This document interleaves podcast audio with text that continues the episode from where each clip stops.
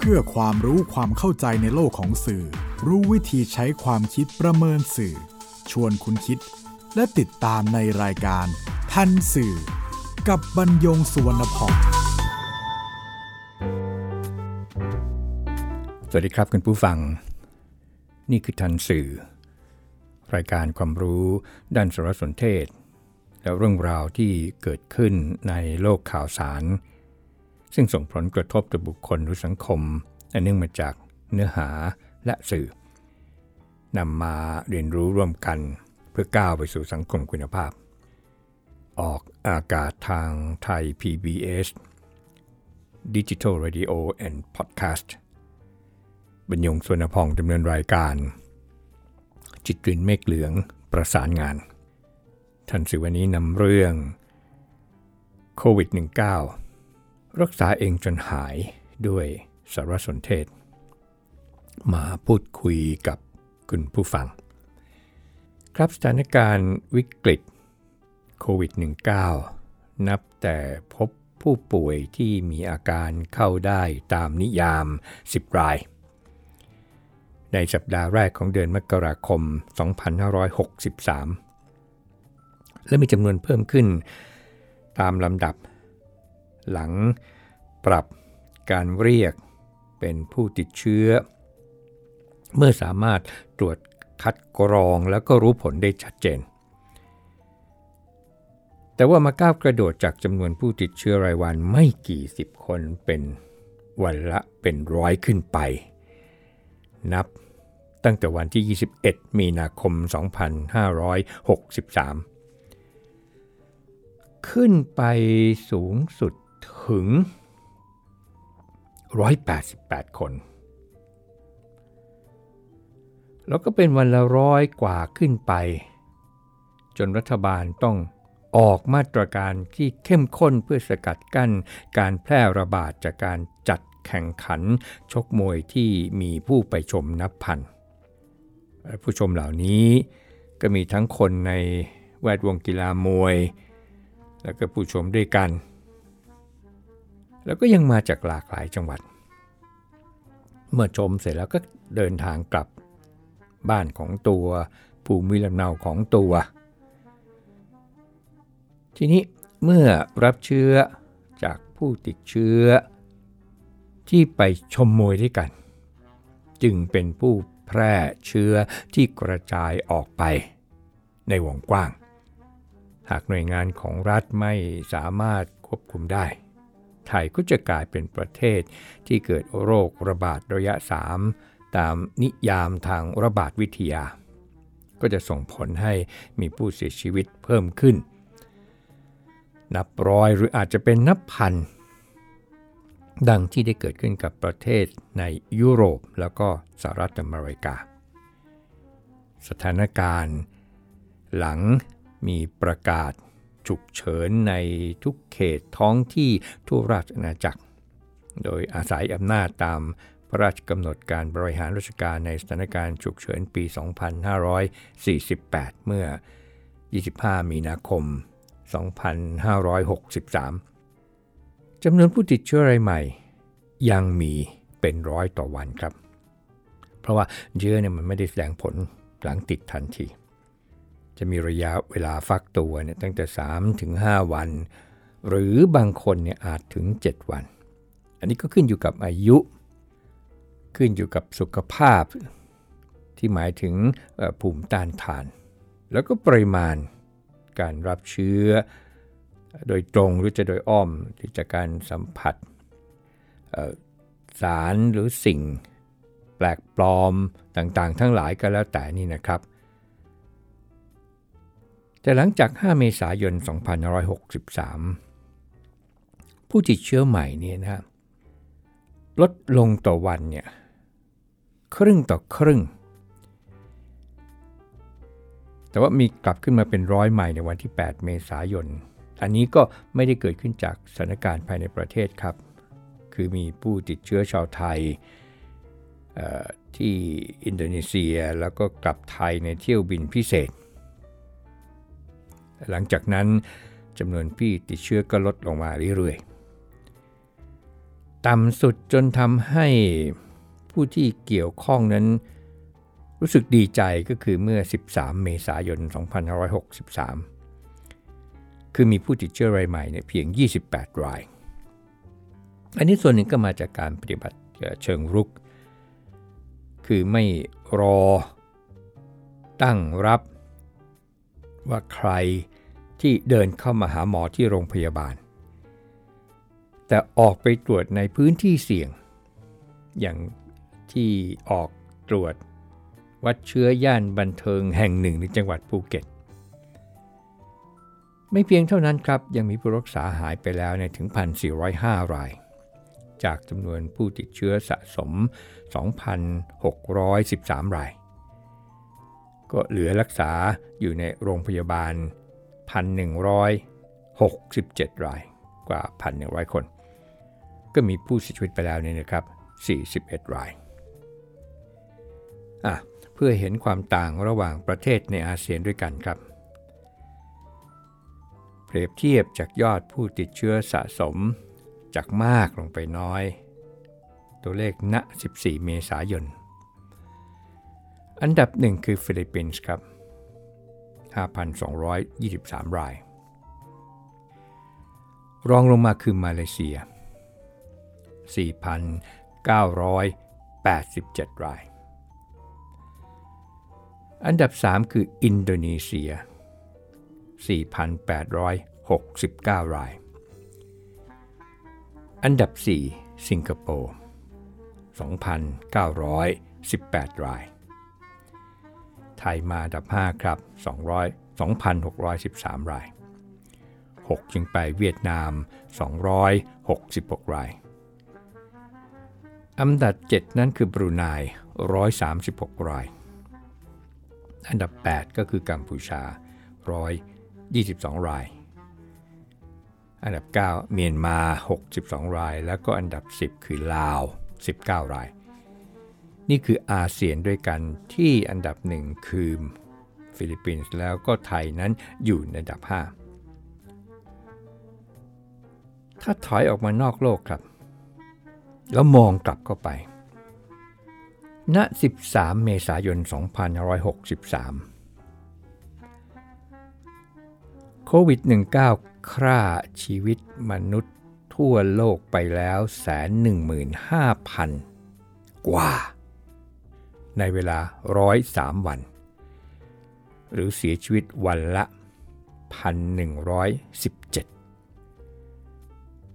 นับตั้งแต่มีรายงานการพบผู้ติดเชื้อไวรัสโคโรนา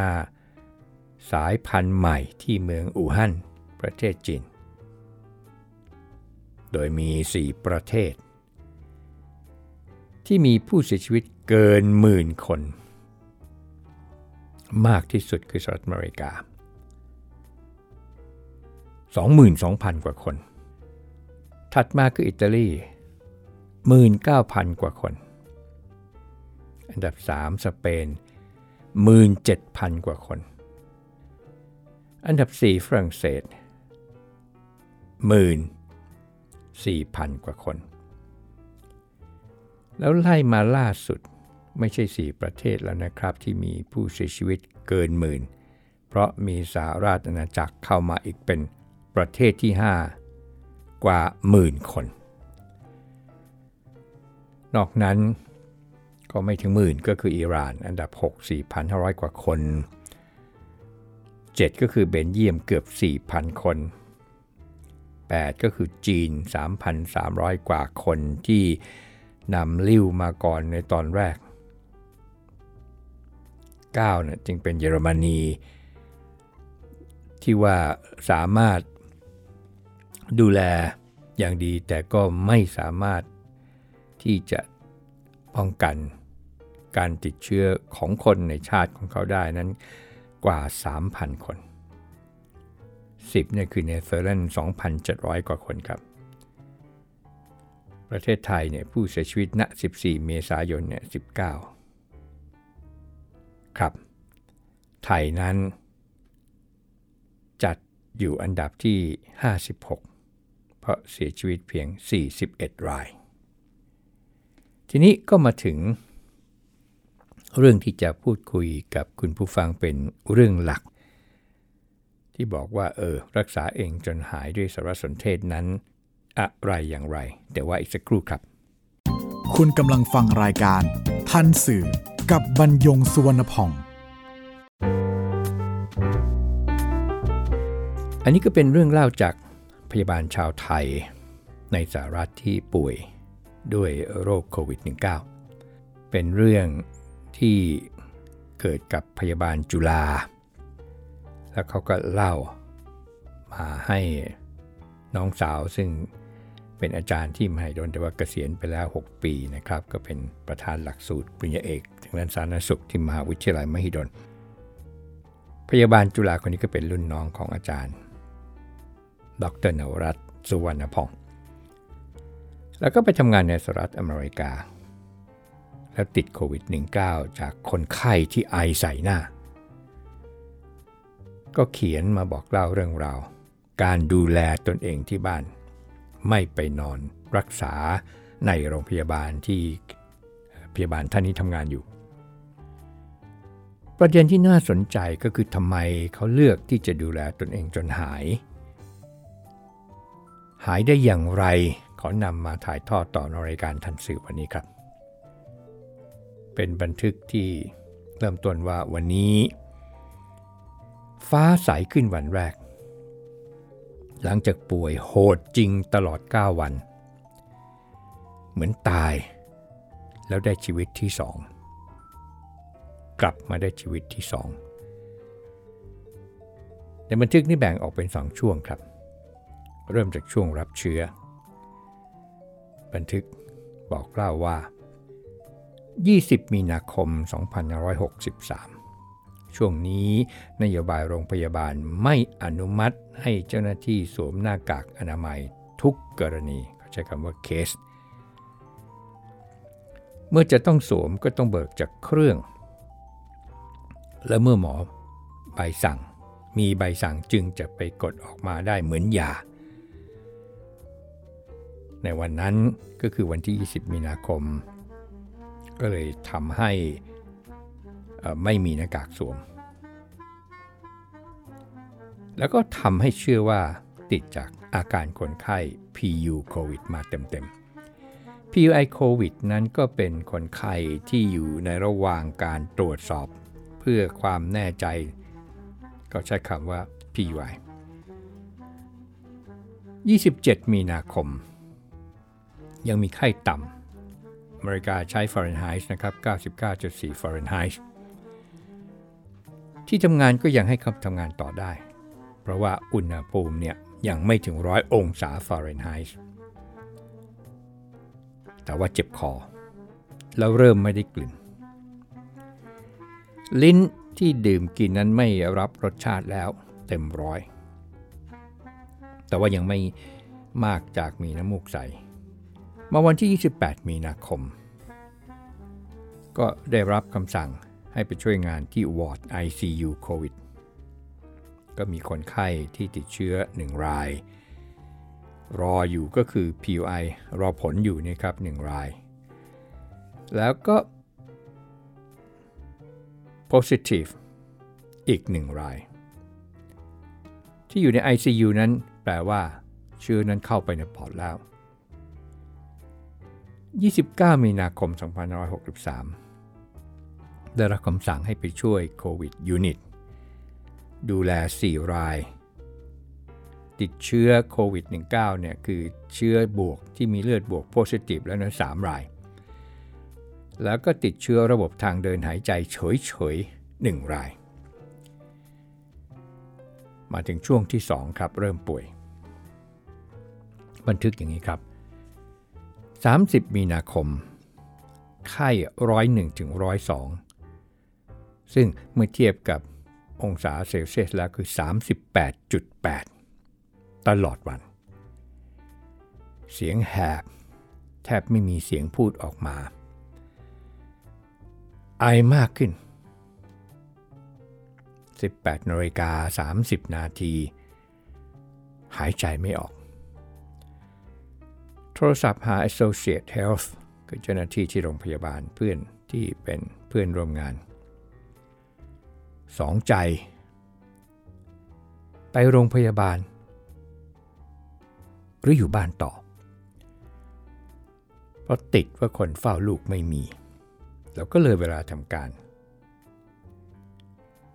คิดไปถึงวันที่ float float เนี่ย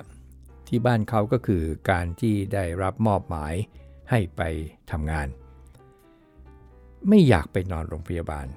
ที่วอร์ดนั่น ไม่ว่าจะห้องธรรมดาหรือว่า ICU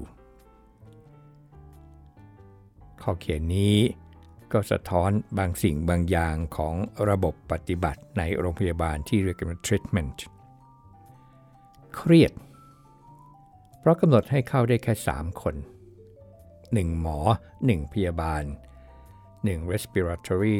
therapist ใจเราคิดหดหู่ งั้นก็ไม่รอดตั้งแต่จะตั้งแบบนี้แล้ว งานแผนกเรา รันโค้ดบ่อยคำว่ารันโค้ดนั้นหมายถึง แจ้งรหัสระดับของผู้ป่วยว่า ถึงขั้นไหนแล้วเขาใช้คำว่ารันโค้ดอย่างนี้นี่คือเรียกโค้ดก็คือปล่อยตายได้เลย เพราะเขากลัวเสมหะ ปกติ รันโคที เกือบ10คน ก็แปลว่า รอความตาย เป็นรายคนรายคน 31 มีนาคม โทรไปหา Associate Health อีกครั้ง แล้วก็คิด2ทางเลือก 1. ไปตรวจโควิด แล้วนอนโรงพยาบาล ซึ่งต้องนอนแน่นอน พยาบาลในสายบอก เพราะว่าอาการชัดเจนขนาดนี้ เสียงแทบไม่มี แถมไข้สูงแล้วก็ยังไอ ประมาณการนอนพยาบาลก็ 5-21 วันนี่ก็ขึ้นอยู่กับผลตรวจ หรือ 2. กักตัวเองที่บ้าน 14 วัน สามีบอกจะอยู่บ้านกับเรา ที่ทำงานเขาก็อยากให้แฟนอยู่กักตัว เพราะภรรยาป่วย โอเค เลือกกักตัวอยู่บ้าน กลางคืน ไข้หนาวสั่น เวลาบอกว่าไข้คือ101ถึง102องศาฟาเรนไฮต์เป็นพื้นฐาน ไอทั้งคืน ดื่มน้ำ 12 ขวดต่อ 6 ชั่วโมง สลับยาลดไข้ 1 เมษายน มีไข้ ไอ ยังคงดื่มน้ำอุ่นทุก 1-2 ชั่วโมง 12 ขวดต่อ 6 ชั่วโมง เสมหาออกดีมาก 2 เมษายน มีไข้ แล้วก็ไอ แล้วก็สูตรเดิม 3 เมษายน ไอ พูดกับสามีว่ามีเลือดซึมออกมาที่หน้ากาก เกือบจะเป็นลม ไอเป็นเลือดแล้ววันนี้ เพื่อนพยาบาลเกาะกลุ่มปลอบใจ สรุป สู้ต่อ จะไม่ยอมตาย 4 เมษายน ไข้พุ่งไป 103 ถึง 104 องศาฟาเรนไฮต์ สูงสุดวันนี้ เท่าที่เป็นไข้มา เริ่มรู้สึกอาการตัวเองสุดลงอย่างรวดเร็ว เริ่มคิดถึงชีวิตหลังความตาย เริ่มอ่านหนังสือ ปลูกต้นไม้อย่างไร ให้ดอกออกตามฤดูกาลเดินลงบ้านมาด้วยความสั่งกระต่าย บอกแฟนให้ซื้อดอกดาวเรืองให้หน่อย คิดถึงบ้านเก่า แฟนไปผิด หมายถึงผิดที่ก็เลยหาดอกไม้ หาซื้อไม่ได้ ช้ำใจต่อไปอีก นอนทั้งวันแบบไข้แย่ๆ5เมษายน ตื่นมาวันนี้ เฮ้ย มันหายไป ออกไปจากชีวิต ไม่มีไอ ไม่มีน้ำมูก ครั้งแรก ตอนเช้า เริ่มได้กลิ่นน้ำยาฆ่าเชื้อ ได้กลิ่นอาหาร ไม่มีไข้ สูดอากาศโล่งจมูก ไอน้อยมากกว่าทุกวันอย่างเห็นได้ชัด สรุประยะฟักไข้ของเรา 7 วัน ระยะเวลาที่ป่วยจากเบาถึงหนักถึงดีขึ้น 9 วันเป็นเสร็จ16 วัน อะไรที่ใช้ในระหว่างมีไข้ 1. น้ำดื่มแต่น้ำขวดขวดละ 500มิลลิลิตร 2 ขวดต่อ 1 ชั่วโมง ตอนป่วยหนักๆ ไข้สูงสูง ไอหนักๆ เรากินแบบชีวิตนี้ขาดน้ำไม่ได้ เพราะเมื่อเราหยุดดื่มน้ำ เราไอติดติดแบบจะขาดใจทันที แต่แยกออกไปน้ำอุ่น ทุกชั่วโมงเมื่อตื่น น้ำอุ่นบวกน้ำมะนาวครึ่งลูก บวกน้ำพึ่งตามนี้ทุกครั้ง 2. ไทลิโนพันมิลลิกรัมทุก 3-4 ชั่วโมงตลอดวัน เพราะไข้ตลอด หัวหนักมาก 3. มิวซิเน็กซ์ยาละลายเสมหะช่วงที่รู้สึกเสมหะเหนียว 4. วิตามินซี500 มิลลิกรัม คูณ 3 ครั้งต่อวัน เรารอดตาย ถ้าเพื่อนที่อยู่ต่างประเทศไม่มีที่ไป แต่ป่วยขึ้นมา อยากลองใช้สูตรนี้ เราเอาสูตรนี้มาจาก YouTube คนจีน ที่มียอดดูเป็นล้าน เพราะเขารอดจากโควิดด้วยตัวเอง โดยดื่มน้ำกับไทรีนนเรามีทางเลือกที่จะรักษาฟรี ที่โรงพยาบาลตัวเอง เพราะเราติดโรคจากหน้าที่ แต่เราเลือกทางนี้ เพราะนโยบายของโรงพยาบาลเปลี่ยนตลอด เราได้ขึ้นงาน เห็น code blue คนไข้โควิด เราไม่อยากตายแบบนั้น เราได้ float ไปดูแลคนไข้ วอร์ดโควิด เราก็ไม่อยากได้รับการปฏิบัติแบบนั้นเช่นกัน เราบอกไม่ได้ว่าอะไรดีสำหรับใคร แต่ตอนที่เราเลือกเรามองทางไว้แล้วชั่งน้ำหนักและเลือกสถานการณ์ดีที่สุดของตัวเองตอนนั้น สามีและลูกไอตามเรา ถึงแม้เราจะใส่หน้ากาก ใส่ถุงมือ แต่วันนี้วันเดียวกัน เราและทุกคนหยุดไอ มีแค่เราบางช่วงที่ไอ แต่ว่าน้อยกว่าปกติมาก เราคิดว่า ครอบครัวเรา รวมถึงตัวเรา น่าจะได้ active immunity รอบนี้ หมายถึงว่ามีภูมิคุ้มกันในตัวแล้ว โรคนี้น่ากลัวตอนที่เราไม่รู้จักกับมัน พอเราผ่านมา เรายอมรับหนักมากจริง ไม่อยากให้ใครเผชิญแบบเราเลย ทรมานมาก แต่ถ้าหลีกเลี่ยงไม่ได้ ก็สู้กับมันให้มันสุดความสามารถ โรคนี้ทำให้คนส่วนใหญ่ตายจากเสมหะเหนียวหลุดออกไม่ได้ แล้วไปบล็อกท่ออากาศในปอดในหลอดลม ถ้าทุกครั้ง พื่อนทำให้เสมหะออกมาได้มากจนเราไม่อึดอัด